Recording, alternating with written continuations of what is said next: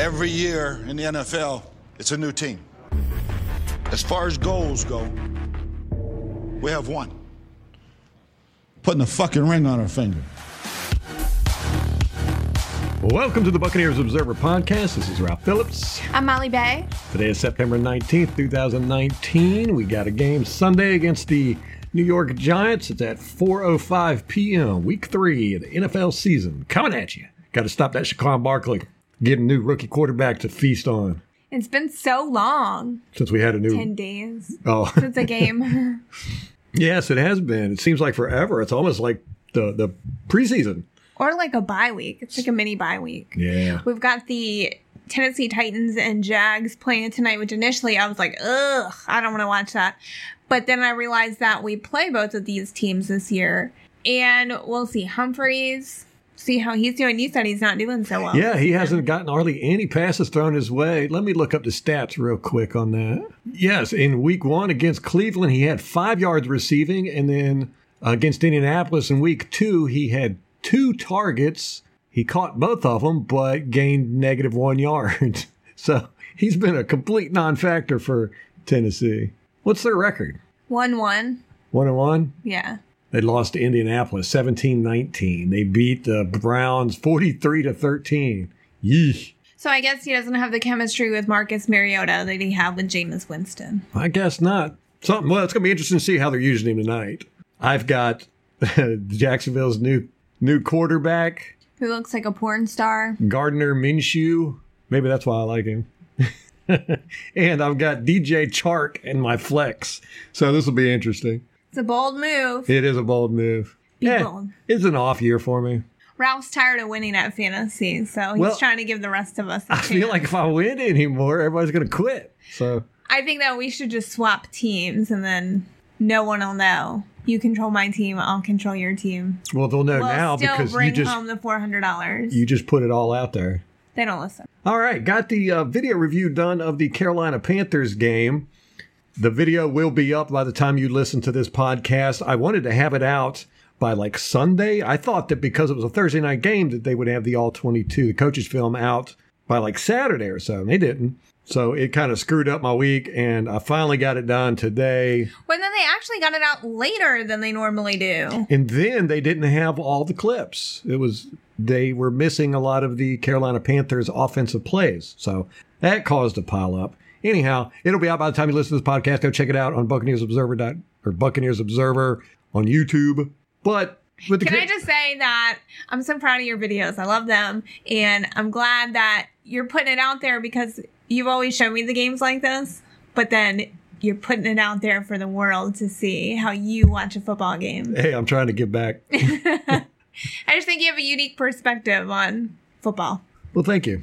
Yeah, like like I say at the start of all those videos, it's you know to me it's not X's and O's, X's and O's as much as it is the Jimmys and Joes. I like to watch for the little things: the guys fighting, the guys tripping, falling, busted plays.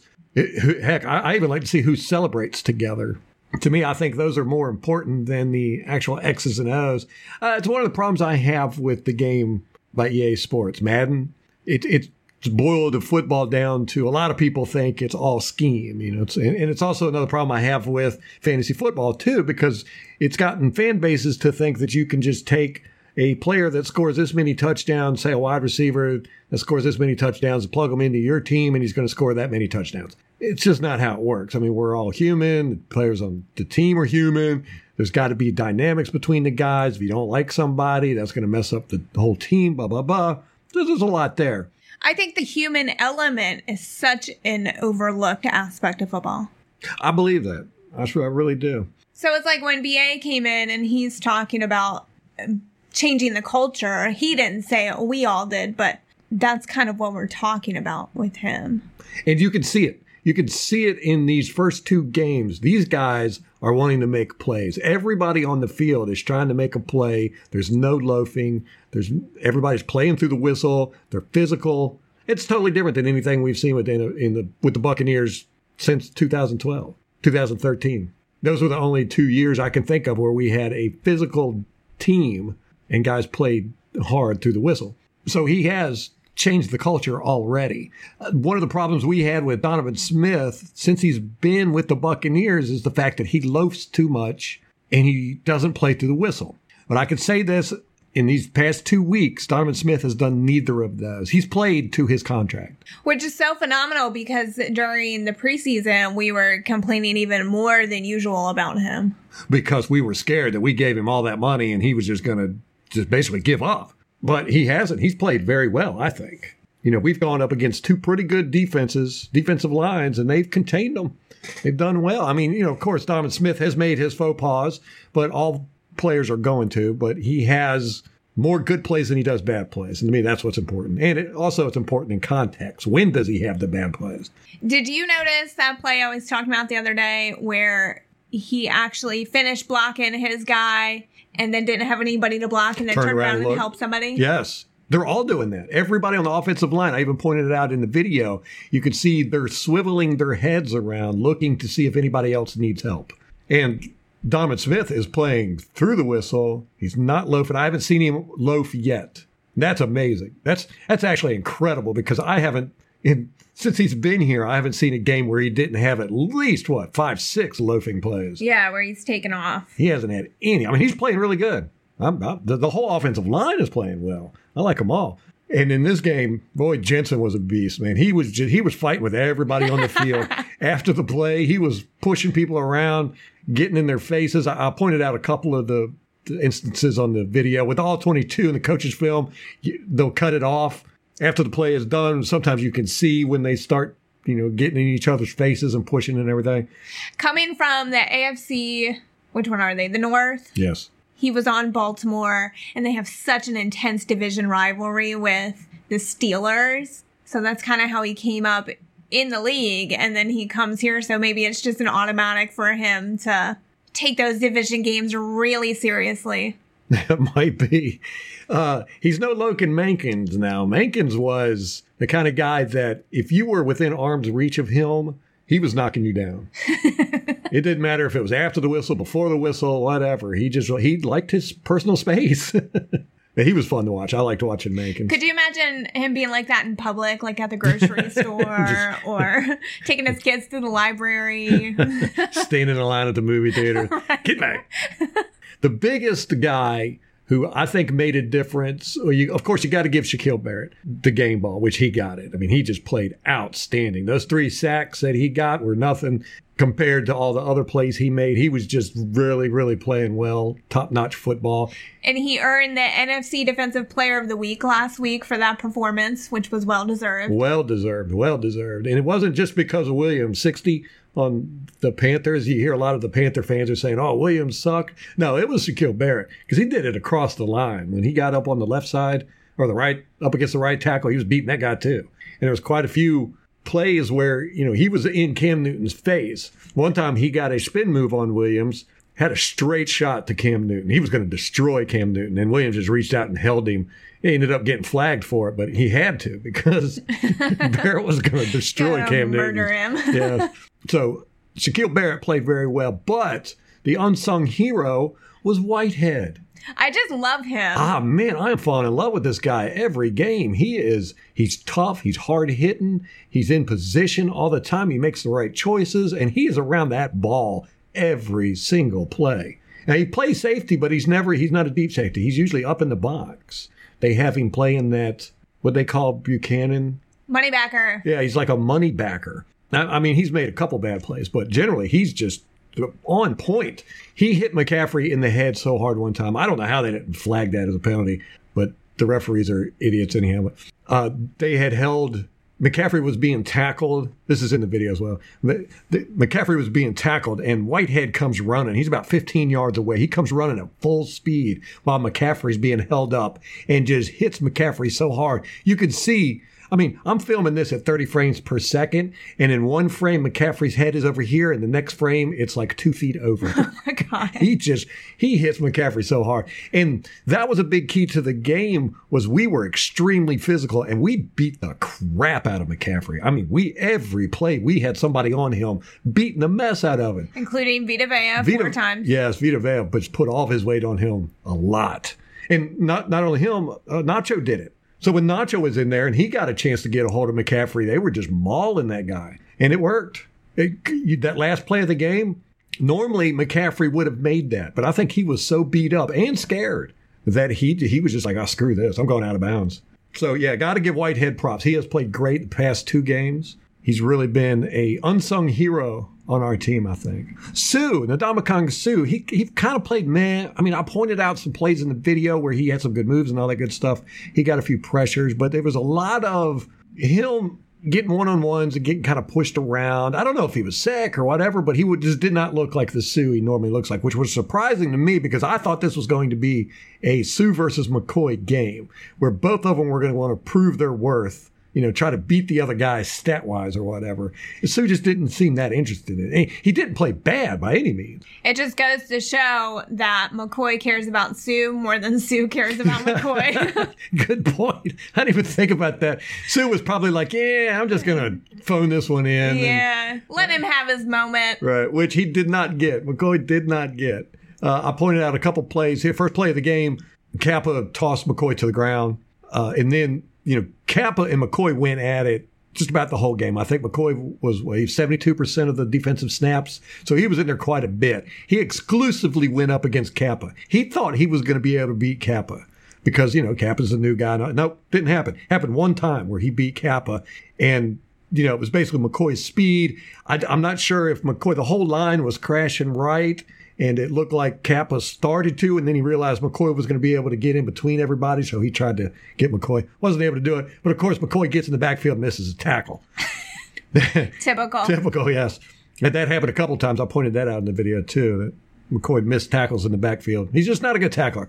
But then one time, Ali Marpet went up against McCoy, and it wasn't McCoy's choice. McCoy had lined up as nose tackle. He was straight over the center, and everybody shifted, went right, and McCoy had to go up against Marpet. He wishes he didn't because Marpet pancaked him. he took him to the ground and laid on top of him. I was like, see, because that was a big thing when we first got Marpet. Everybody was talking about in training camp how Marpet just abused McCoy. Oh, McCoy avoided Marpet all night long. He wanted to go up against Cappa. Cappa manhandled him all night long, especially considering that, you know, McCoy is supposed to be an elite defensive tackle to let a basically a first year starter you know, get the best of you all game. Sad. I, yeah, I have to say Cappa won that matchup. It was interesting though when when Marpet got a chance to take on McCoy. He did too, man. I mean, he just stood him up, spun him around, threw him right to the ground, and laid on top of him. I love it. But yeah, uh, Jensen was shoving everybody. You know, McCoy got all pissy and got that flag because, you know, Jensen was pushing him. Jensen was doing that to everybody after almost every play. And like I said in the last podcast, for five or six plays right after that incidents with Gerald McCoy where he got flagged, gave us a first down, 15 yards on our game winning drive. He, Jensen, right after that, there was like five or six plays in a row where he got in a tussle with Carolina Panthers fans or Carolina Panther players after the whistle, where he was, you know, he was just shoving them, putting his hand out, pushing them. I love it. I think it's great. I, I pointed out some good, uh, some good meanness on both of our offensive defensive lines in the video. Ian Beckles had challenged the offensive line to be the meanest unit on the team, so maybe they're shaping up to be that way. Could be, although I got to say they've got a high bar. That defensive line, those guys are mean, man. Even Beau Allen was getting into it. He was throwing guys around. I Allen. I do too. I like Beau Allen. There was one, uh, Suh grabs uh, Paradis 61, the Carolina Oh, that was Panthers. their big free agent signing, their new center. Yeah, he just got beat all game. But Suh grabs him. P- Paradis blocks him, and the, but then the play goes to the other side of the field. And so Suh and Paradis are locked up, and Suh's looking downfield, not even paying attention to 61. And, you know, 61, 61's blocking everything. And Suh just grabs hold of him and just tosses him to the ground like he's a like he's a bag of potatoes. I love that play. So, yeah, Donovan Smith's been playing well, no loafing. Uh, he's been keeping his head on a swivel. If anybody needs help, he's going over and helping them. I mean, he's pushing guys out of the way. Our run game is, our run blocking is spectacular. It's really, really good. I mean, these guys are not getting hit in the backfield at all, at all. I mean, our running backs are getting to the line of scrimmage, and there's generally a pretty big hole. If you notice, our running backs are getting stopped by the linebackers. That's a good sign. Yeah. Uh, McCoy did beat OJ Howard on a block and tackled a, I think it was Peyton Barber for a loss. I think that was Rojo. Okay, it might have been Rojo tackled him. uh, that was about one of the only ones where our running backs were getting hit behind the line of scrimmage, and that was just stupid. Why would you put OJ Howard on uh, Gerald McCoy? And I'm going to say this: OJ Howard is not a very good blocker. He's had a few good blocks, and he had a block on the game uh, on that uh, the game-winning touchdown by Barber. Uh, but generally, I don't know, man. He's got to step up his blocking skills. He would, I would say, he's the worst blocker on the team. Really? Yeah. And then, you know, Donovan Smith is playing through the whistle. No loafing, playing through the whistle, which is what me and you had talked about they need to do. And we talked about in the last podcast and the last video I put out that, you know, Jameis Winston, you know, he gets the happy feet. He's not reading the field. He didn't have that this game. He had he had one instance where he got happy feet. Uh, you could say two. It was really interesting. In the one one instance, he got happy feet and he started running. You could see him realize what he was doing, and he stopped and he sat and he planted his feet in the pocket. He was getting ready to run out of the pocket. It was- It was really fascinating. You could see something clicked in him and he went, "Whoa, I'm, I'm doing this thing that I shouldn't be doing." He ended up getting sacked, but it was a good sack. It was one of those sacks where you know he didn't try to do something stupid. And then he had another play later. I think it was in the fourth quarter where he started running around when he shouldn't have. He ended up getting sacked again. Both sacks were his fault. But I think I remember one of those, and we said that's exactly where you take yes. the sack. Yes. I think he was really close to the end zone.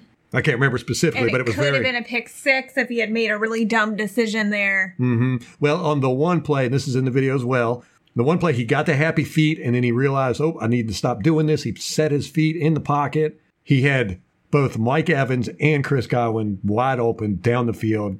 The Mike Evans one would have been a touchdown. It was one where he threw his hand up, he was gone. I mean, he beat his guy. He was, but Winston didn't get a chance to throw it to him because he ended up getting sacked. I mean, he had the time. I don't know why he didn't do it. Chris Chris Godwin was open almost from the get go. You just didn't see him. But other than that, uh, Winston played very well. I mean, he, there wasn't a whole lot of him not seeing open receivers down the field. He didn't get happy feet a lot. So, you know, kudos to him too. I've been saying this for a long time that I think his vision is bad. Right. Someone posted on Twitter a, a gif of him like squinting at stuff. Huh. You never know, man. Maybe he needs to get the one of those shields, the prescription face. Remember, he started wearing one last year. and I think he did well when he was wearing that. Yeah. Is he still wearing it? Somebody in the comments said he got contacts in 2017 or something like that. There was a girl in my high school who wore contacts and she played soccer and got hit in the head with a ball and the contact lens went to the back of her eye, cut her eyeball. Oh man. Yeah. So I can't imagine it would be a good thing. It might have been a totally freak accident. I know she had to wear the big goggles for the rest of the year when she played. but it doesn't seem like if that's going to happen in soccer, I can't imagine it wouldn't happen in football. I've seen quite a few plays where guys have gotten hit and their contacts have come out and they've Yeah. had to leave the game. You'll see them looking around the ground and then eventually they just go, "Oh, this is stupid. I can't find it." And they just, Or they um they'll be on the sideline squirting stuff in their eye. Trying to I had it another story time. I used to wear contacts and I had it kind of suctioned to the top of my eyeball. I just lost the contact. I, I couldn't find it. And like 30 minutes later it just slid down my eye and I was like, "Oh, I can see again." Thankfully, I've never had to wear contacts. I did wear contacts. I went to a Dragon Con convention down in Atlanta, and I bought these uh, contacts that were like made your eyes completely white or something. I can't remember, or maybe they, they were glow in the dark. Yeah, put those in, man. That was tough. I actually ended up getting really tore up that night. Fell asleep with them in. oh. Woke up the next day, I was like, "What is in my eye?" so yeah, I've never had to wear contacts. Thankful for that. Molly ended up getting LASIK. Doesn't have to wear contacts anymore. For now. That was interesting, that LASIK surgery. I, I sat there and watched it. I was like, good grief. I thought it was just, you know, they shoot a laser in there and then done. Yeah, no, they no. cut your eyeball open. Yeah, they like suck your yeah. eyeball out with the. I couldn't watch it. They gave us a flash drive with the surgery on it, and I was like, nope, never watching that one. Might as well just burn this now. Yeah, they had a lady there with a video camera videoing it and narrating, explaining everything that was going on. It was really cool. So everybody's playing well, and everyone definitely looks like they're trying to make a play. They want to make a play. There was one, I think it was Hargreaves. Uh, there was a slant going, and which Hargreaves got beat all day on the slants. That's something we're definitely going to have to work on. But I- I, think I, I want to say it was Hargreaves, but he, he dove for the ball to try and knock it down. I think it was one of the ones for 88 Olsen. and he dove and missed it, and Olsen ended up picking up big yardage. The, the plays like that, I am like, I will never get upset about that. You know, he tried, he dove for it, and all that good stuff. Yeah, it's the ones where they're not even trying that are infuriating. Yeah, where they got their head turned around, they're looking at the receiver, the guy catches the ball, they jump at his feet, and then he just runs. Where they look like 20 Brent yards. Grimes and Yes. try to avoid contact. Right. They'll head towards a blocker. Speaking of that, there was one play, I pointed this out in the video with, with Lavonte David, was one of the reasons why I love Lavonte David, because he used to be excellent at getting awful blocks. He was unblockable for the first couple of years. That's what made him an elite linebacker. And there was one play, the right tackle pulls, and he comes over to the left and is the lead blocker for McCaffrey. Well, he just happens to pull where Lavonte David is coming up, and Lavonte David tucks his shoulder, bends his legs, and puts his shoulder into that guy. I know it. That guy just all the breath had to have gone out of him. And he he ba- almost lifts him off his feet, and then gets a piece of McCaffrey as he runs runs by. It was great. I mean, here it is, a big three hundred and some pound right tackle trying to block Lavonte David. David wasn't having none of it. It's good to see Lavonte David back to his old form, but it's good to see everybody wanting to make plays. Nobody's uh, loafing or acting like they don't want to be out there or out. They don't like they're scared to tackle. You know, we've seen that a lot over the past few mm-hmm. years. We ain't got none of that now. These guys are swarming to the ball. They're trying to tackle, especially that Whitehead man. I feel sorry for anybody that's got the ball around him. Yeah, you sent me that stat today where the Bucs are what second best for missed tackles. Right, we have the fewest, second best, second fewest missed tackles in the league. Yeah, the Patriots are number one at like two percent. We had what eight or nine percent. I think it was eight. The worst was the Tennessee Titans with like 24, 26 percent. That's horrible. That's one out of every four tackles are going to be missed. So we'll be seeing a lot of missed tackles tonight. Sounds like it. One thing I do have to say, this was a close game. We were dominant. We did dominate that game. Uh, we we had the lead the whole game. Never gave up the lead. I think they did tie it at one point. Can't remember. But we did dominate it. Uh, Cam did throw over 300 yards on us. Basically, all to Greg Olsen. We did shut down McCaffrey, which was the key to the winning the game. But it was a close game. They came down. It was two yards away from them winning that game. We cannot go into these games expecting to have a quarterback like Cam Newton who just can't throw the ball. You know, when we get like a Garoppolo who was pretty accurate, we're going to have a tough time. We got to be a little bit better on our uh, coverage, just a little bit better. I mean, these guys are playing great. They're right there. You're not seeing too many guys wide open. Every now and then you do, and it's usually because of a busted play. But we're not going to be able to depend on inaccurate quarterbacks like Cam Newton was. If Cam Newton would have been accurate, they probably would have won that game. So we can't depend on them. And if you notice, both games, these quarterbacks are getting the ball out before three seconds, normally right around two seconds. I was uh, doing the time to throws with Cam Newton, and he was getting that ball out in like 1.7 seconds. which is not No. his mo. Whatsoever, no, not at all. Which is probably why he threw what fifty, 15 uncatchable passes. but he threw forty. I mean, fifty total times. Completed half of them. A, a lot of those were because we were hitting him as he was throwing, or we were in his face. A lot of them. So maybe that's why our coverage isn't as great because our game plan focuses more on getting to the quarterback quickly. So maybe he won't have that time to throw. Well, it's man coverage, and the man coverage you're going to get. Receivers are going to beat the guys. It's just up to the quarterback to be able to see it and get it to them fast enough. And slants are always tough for man coverage. We're going to have to do something with our linebackers or defensive ends. Although they did, they did drop Vita Vea in the coverage. This is the weirdest play. No. Yes, against you'll never guess who they dropped him in coverage. with. McCaffrey. Yes, What the? I know. I was like, oh, that could have been a disaster. what was the result of the play? I think Cam threw like a 20 yard pass.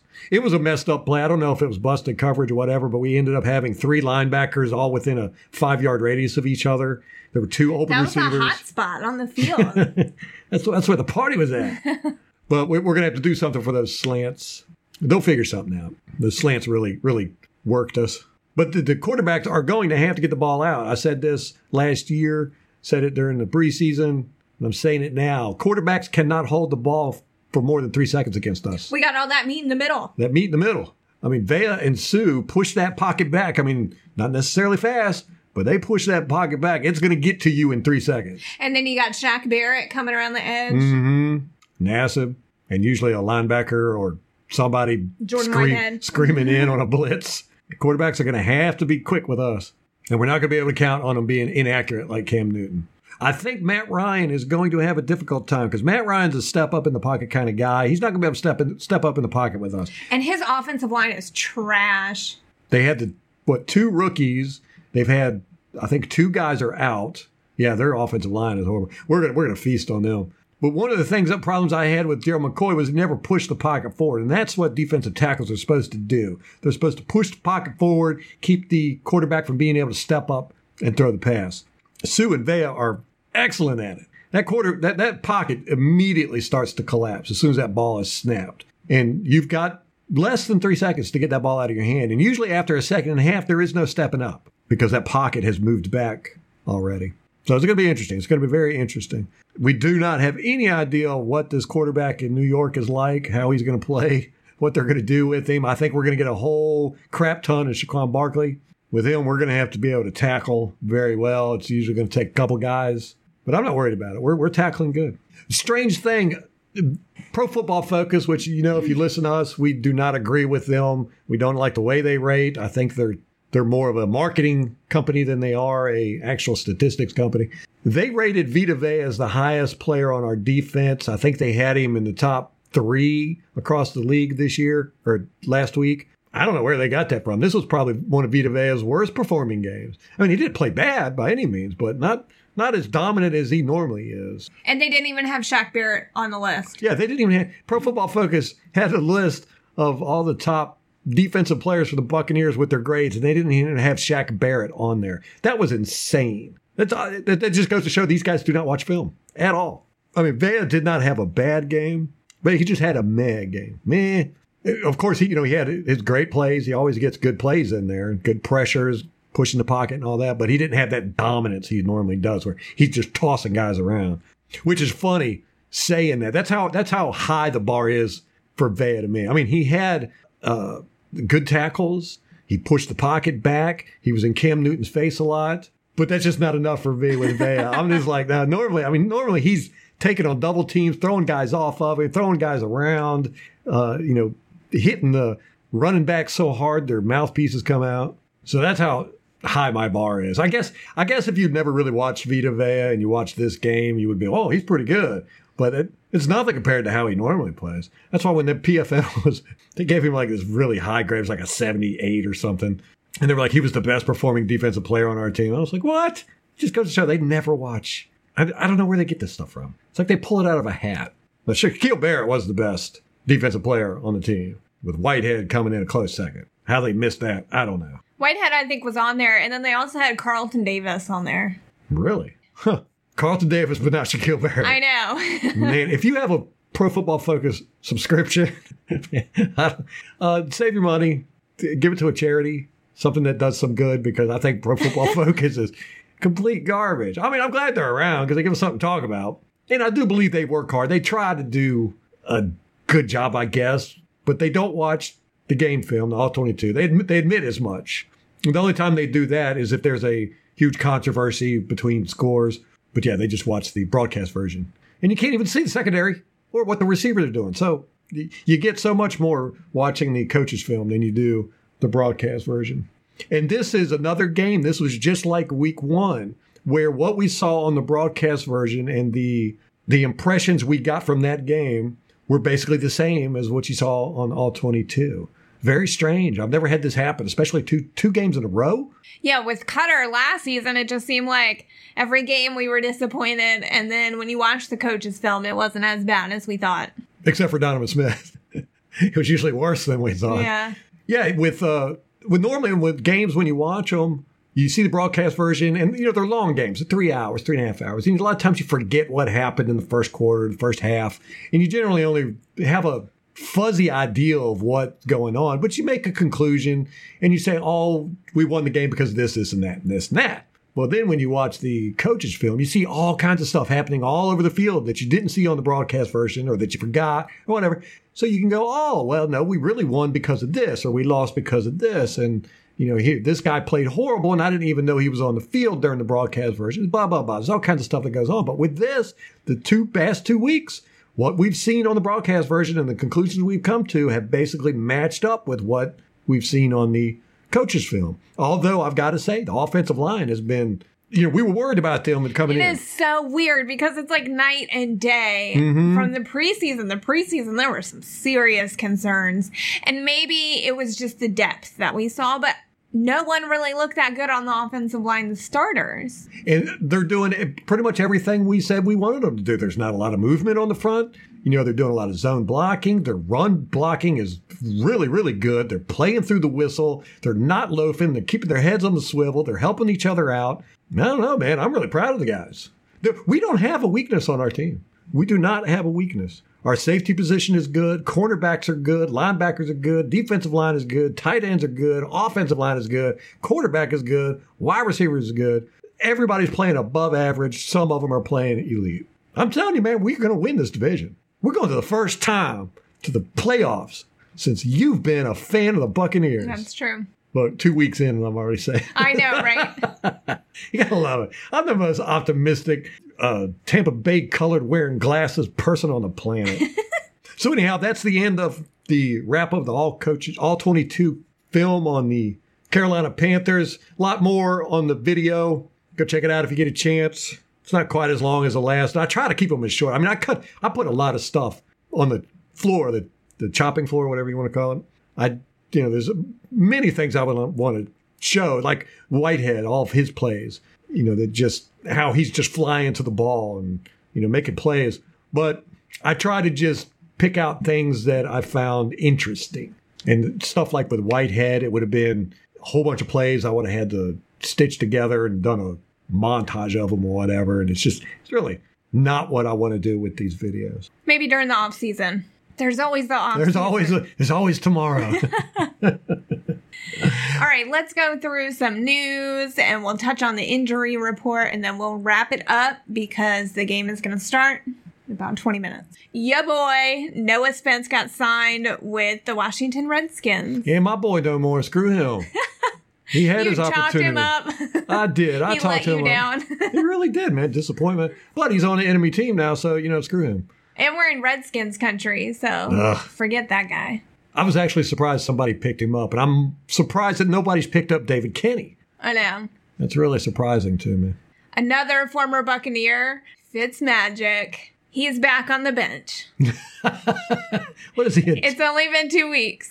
That's the same as happened last year, right? I know. No, uh, I think he got three or four weeks. Yeah, he had two good games last year. Yeah. Well, yeah, we were stuck with them for the first three because Jameis was suspended. And then I think he got the next one because he was the hot hand.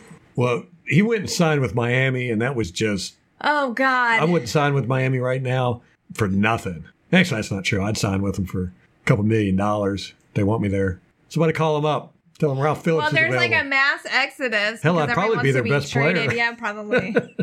With Drew Brees injured, Sean Payton won't say Whether it's going to be Taysom Hill or yes whether Bridgewater. Bridgewater is the starter. I, you know, they're chomping at the bit put Hill in. I know they are. He's saying they'll approach Sunday's game with two quarterbacks.